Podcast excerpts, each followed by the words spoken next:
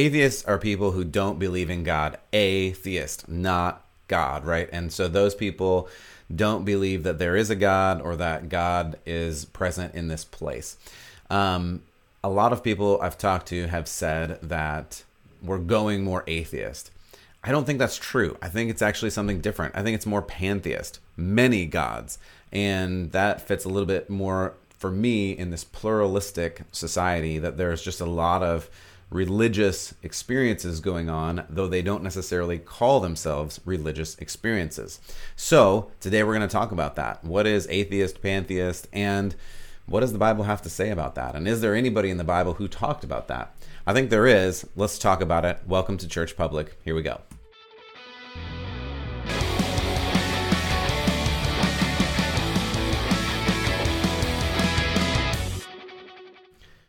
All right. Thanks for tuning into Church Public. I am really glad that you did. I am really glad that you are joining in. Thank you for supporting. Thank you for being part of this. It is a labor of love, and I hope that it expands just because I think people need to know. They need to know about God, they need to know about Jesus, they need to know about culture and how all of those things mix together. I think it's really important that we talk about these things and continue to talk about these things because as we go forward, the more that we know and the more that we're able to express, the better we're able to meet people where they are. That's why I started this, and that's why I appreciate your help in it. If you want to pray for us, I really appreciate that. If you want to support, you can go to churchpublic.com slash support, and I really appreciate anything that you're willing to help us with.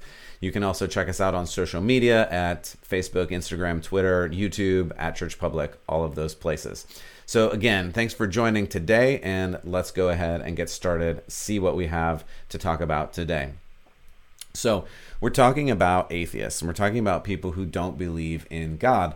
But really, I think there's more going on. I don't think it's just people who don't believe in God. I think it's that their concept of God or their concept of religion is different than it used to be.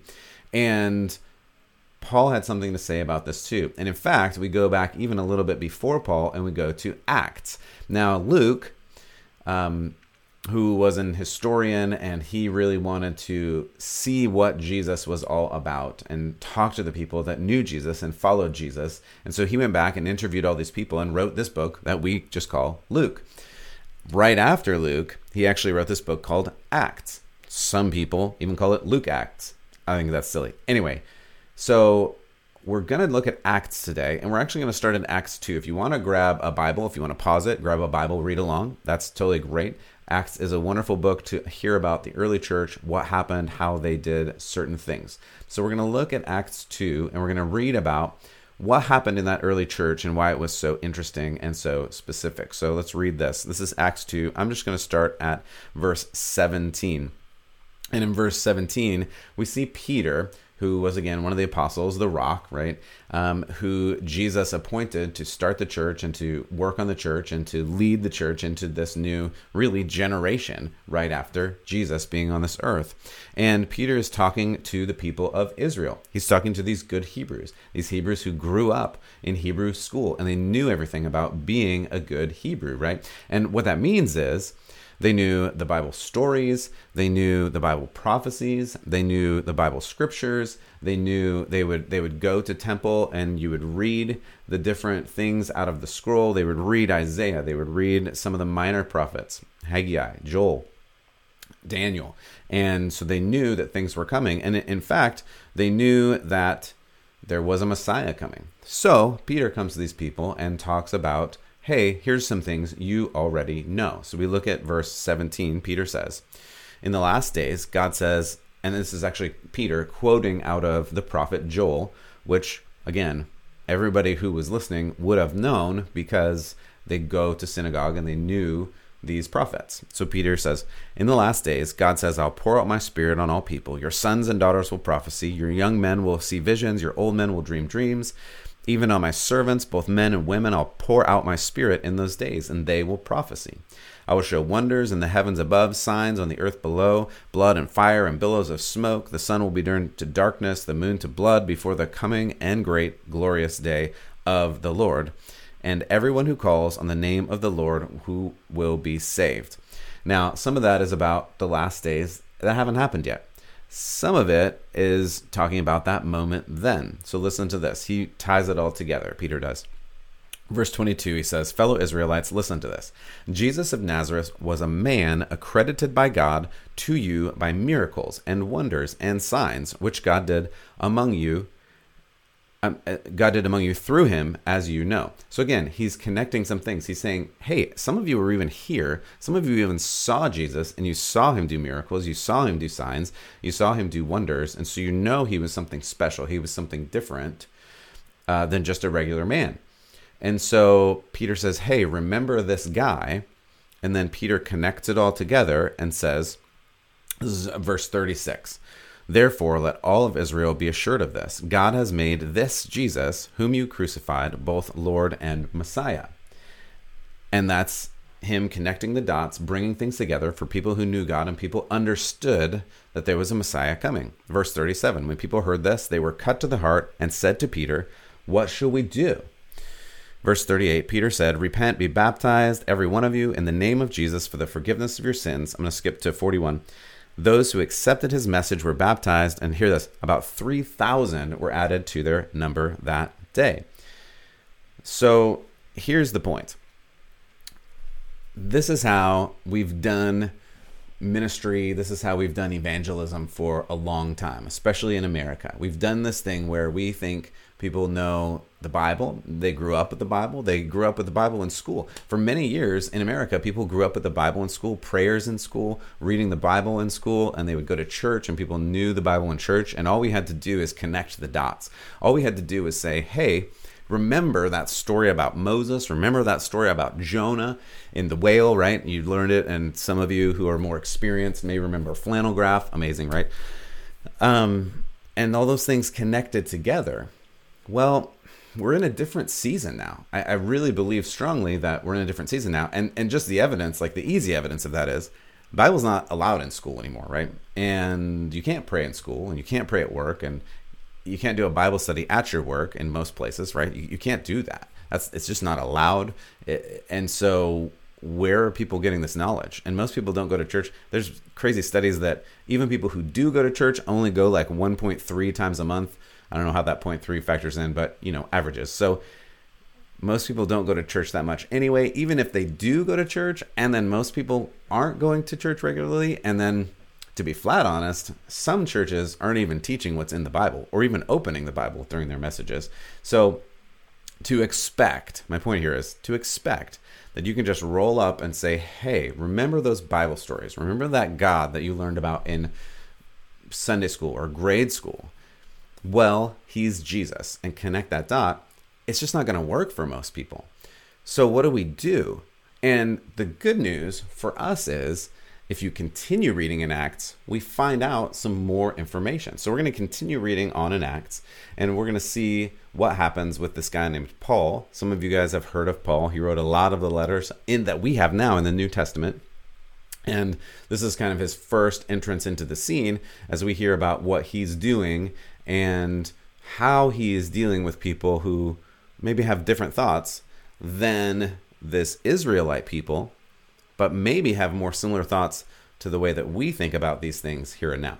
So, what we're going to look at is Acts 17. We're going to jump ahead to this other part of Acts where Paul is talking to some people, and he's actually talking to the Athenians. You know, you've probably heard of Athens, right? It's still there. Um, and you've probably seen pictures of Athens. Maybe some of you have even been there. I will admit I haven't, and I would love to go someday, maybe, right? But he's talking to these Athenians, and if you have been there, even if you've seen pictures, you know there's temples all over the place. There's the uh, Acropolis, uh, huge temple on top of that hill. There's there, there's temples to almost every god they had at the time, and in fact, there's temples. They, they had like idols, and they, they worshipped idols. That's that's that's one of the reasons we use that term today, idols, because they actually had like idols set up all over the place just so that they wouldn't miss anything. And so Paul, he talks to them in chapter 17, and we're gonna um, we're gonna start chapter 17, verse 16. We're gonna look at Acts and see how Paul deals with this. Right. So this is Paul hanging out with the Athenians, talking to them, and interestingly, this may be a difference that we don't have now, but hopefully it is. I hope it is. This is the part I hope, right? that the Athenians were interested in talking to Paul. I hope some people are interested in talking to us about this. That, that's my hope, but we'll get back to that in a second. Anyway, this is Athens, Athens. This is Acts 17, 16. While Paul was waiting for them in Athens, he was greatly distressed to see that the city was full of idols. So he reasoned in the synagogue with Jews and Greeks that were God fearing, as well as in the marketplace day by day with anybody who happened to be there. Love that, right? So, you know, take that for a second. He starts in the same place that we see in Acts 2 with Peter. He starts with the people who already know God, who already have a foundation, and he talks to them. And it doesn't say what happened, but they probably understood because, again, they have that history, they have that biblical history. Like, it's not hard to say, hey, you learned all these things in school, connect those dots. Okay, here we go. Now, he it also says, anybody who happened to be there, he talked to. So this is verse 18. A group of Epicurean and Stoic philosophers begin to debate with him. Now, I have a lot of history in, in Greek and Roman civilization, and I'm not going to go off on a tangent right now, but that's that's just an interesting thing. And and all you need to know is the people of Athens, they did really like to talk, and they really like to talk about everything, and there were lots of different avenues of thought and and even today we still have epicurean thoughts and stoic thoughts and maybe I'll do an episode on on those for those that are interested. And I know for some of you it's really boring, so I'm not going to get into it right now. All to say, there's a lot of different streams of philosophy that people were thinking about and learning about and talking about eh, basically all day, every day. I don't know what jobs they had. I don't know how they did this, but this is the culture, right? So they say to him, I love this. What is this babbler trying to say? Like, in, in essence, I hear this guy talking, but it just sounds like blah, blah, blah, blah, blah, blah. Anyway, I just think that's funny, right? So others remarked, hey, he seems to be advocating foreign gods. They said this because Paul was preaching the good news about Jesus and the resurrection. And they had all these idols, they had all these gods, but they didn't know about Jesus.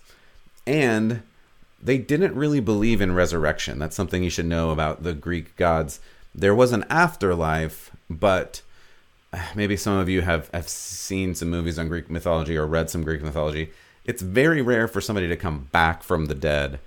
It was very difficult in their mythology, and usually, actually, almost always, it didn't end up very well. Anyway, so if Paul comes in and says, "Hey, there's a resurrection. There's a life after death that's good, not bad," like you would go to be with Hades, it it wasn't good. Anyway, so they're like, hey, let's talk about this some more. So, verse 19, they took him and they brought him to a meeting of the Areopagus. That's just where they hung out and talked. And they said, Hey, may we know what this new teaching is that you're presenting? You're bringing some strange ideas to our ears, and we want to know what they mean. All the Athenians and the foreigners who lived there spent their time doing nothing but talking and listening to their latest ideas. Now, that may sound really strange and like they don't have jobs. However, if you spent any time on social media, you know there's a lot of people on social media who apparently have nothing else to do but talk and vent about their ideas on social media apparently without jobs. I have no idea. Anyway, all I'm saying is a couple thousand years, we haven't come that far, right? So, Paul stands up in the meeting of the Areopagus and says, This is verse 22 People of Athens, I see in every way you're very religious. I think this is that connecting point between us and this culture that is, you know, a couple thousand years before us I, I think we have a lot of similarities because I think we are still very religious. Even those that contend they're not religious are actually very religious. And and we see that in the way that they deal with issues. If you deal with an issue in an intellectual way and you just have a conversation, what's your point? What's your point? Okay, great. I think mine is right. I think mine is right. Let's work this out. You know, maybe somebody that's an intellectual debate, and that's actually not religious. That's just logical. Um, it's just talking, dialoguing. If you say, "Hey, this is my idea," and the other person says, "You're evil and you should die," that's not dialogue. That's closer to religion because it deals with morality. If you call someone evil or bad, that's not an intellectual idea. That is a moral idea. You've crossed this line into, hey, what you're saying is not right morally. And if you've listened to any news, any politicians, any people like that, you know that there's a lot of this morality being talked about. What's right and what's wrong. and and some other episodes I've done, and, and we'll do more. What's true and what's not true? Those are moral questions more than intellectual questions. So, so those are some things to just kind of keep in mind as you're hearing these these topics and these dialogues, right?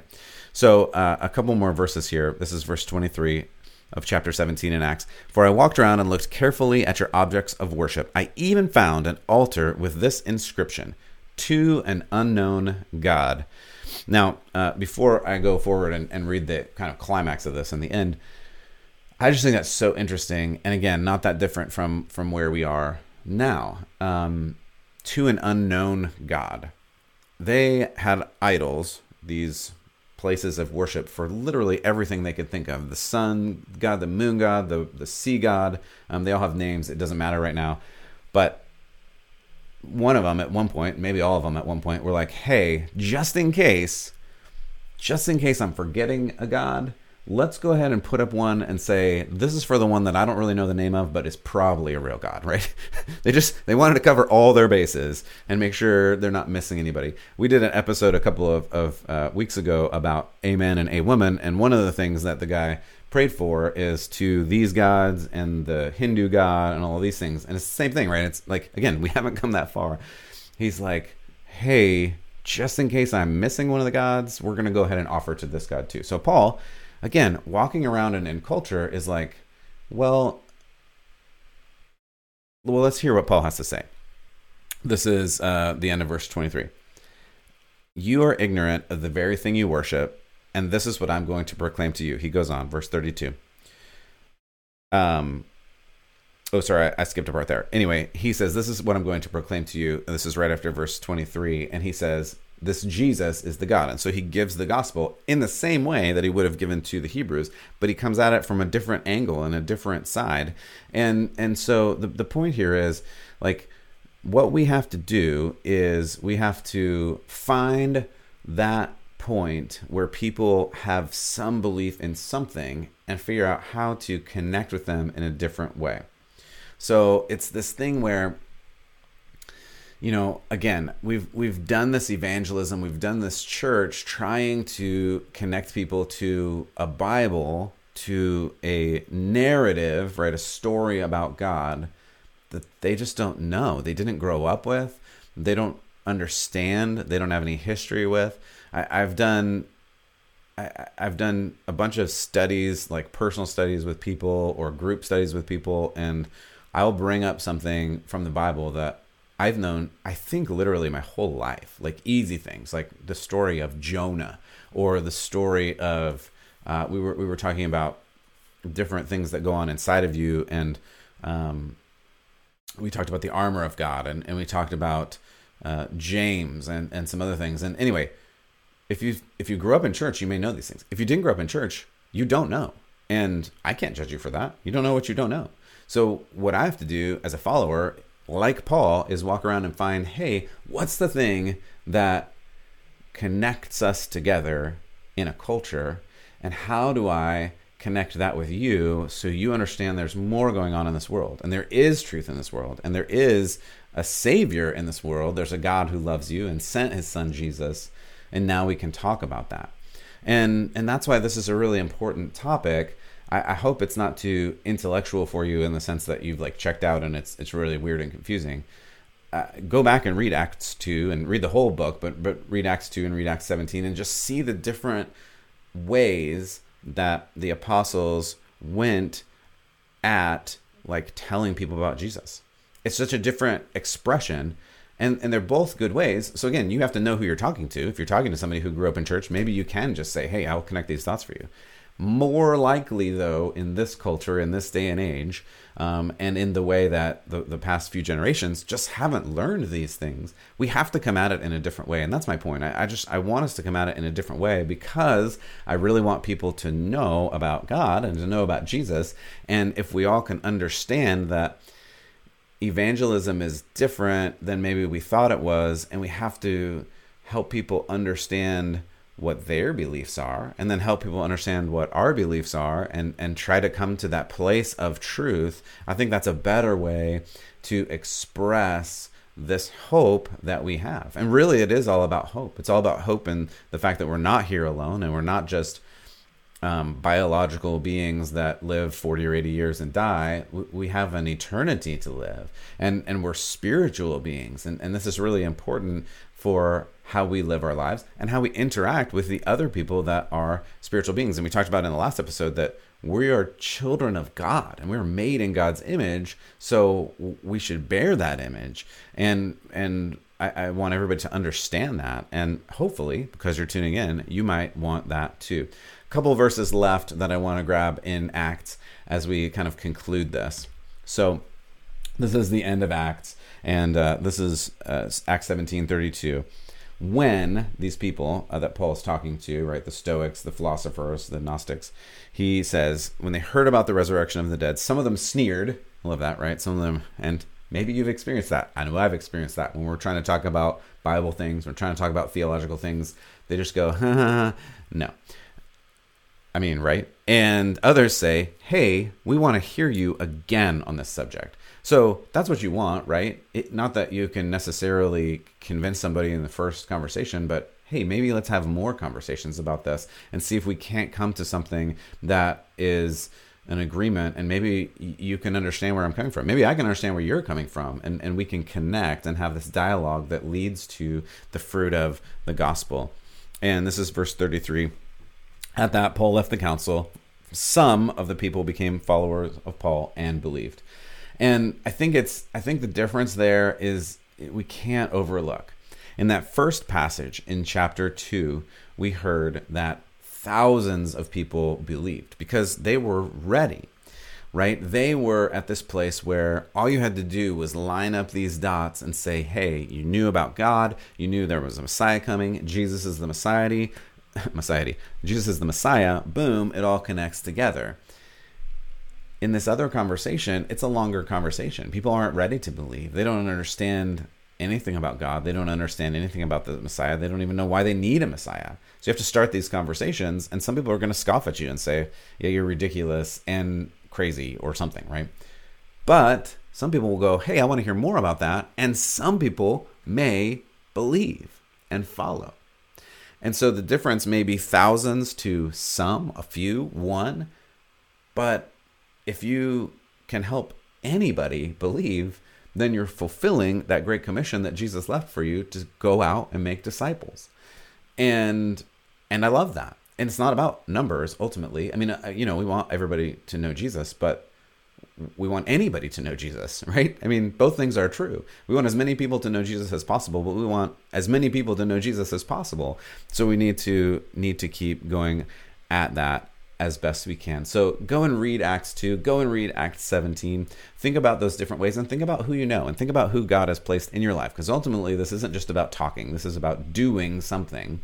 So, who do you know in your life that you can start to ask questions about, think about, talk about? Hey, what are your beliefs and where do these beliefs come from? And maybe we can find a common ground and maybe we can talk about this and maybe I can share who Jesus really is. And that's the ultimate thing that I hope that we get to.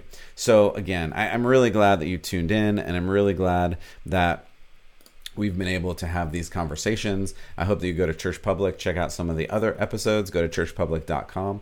And as always, God bless you and keep the faith.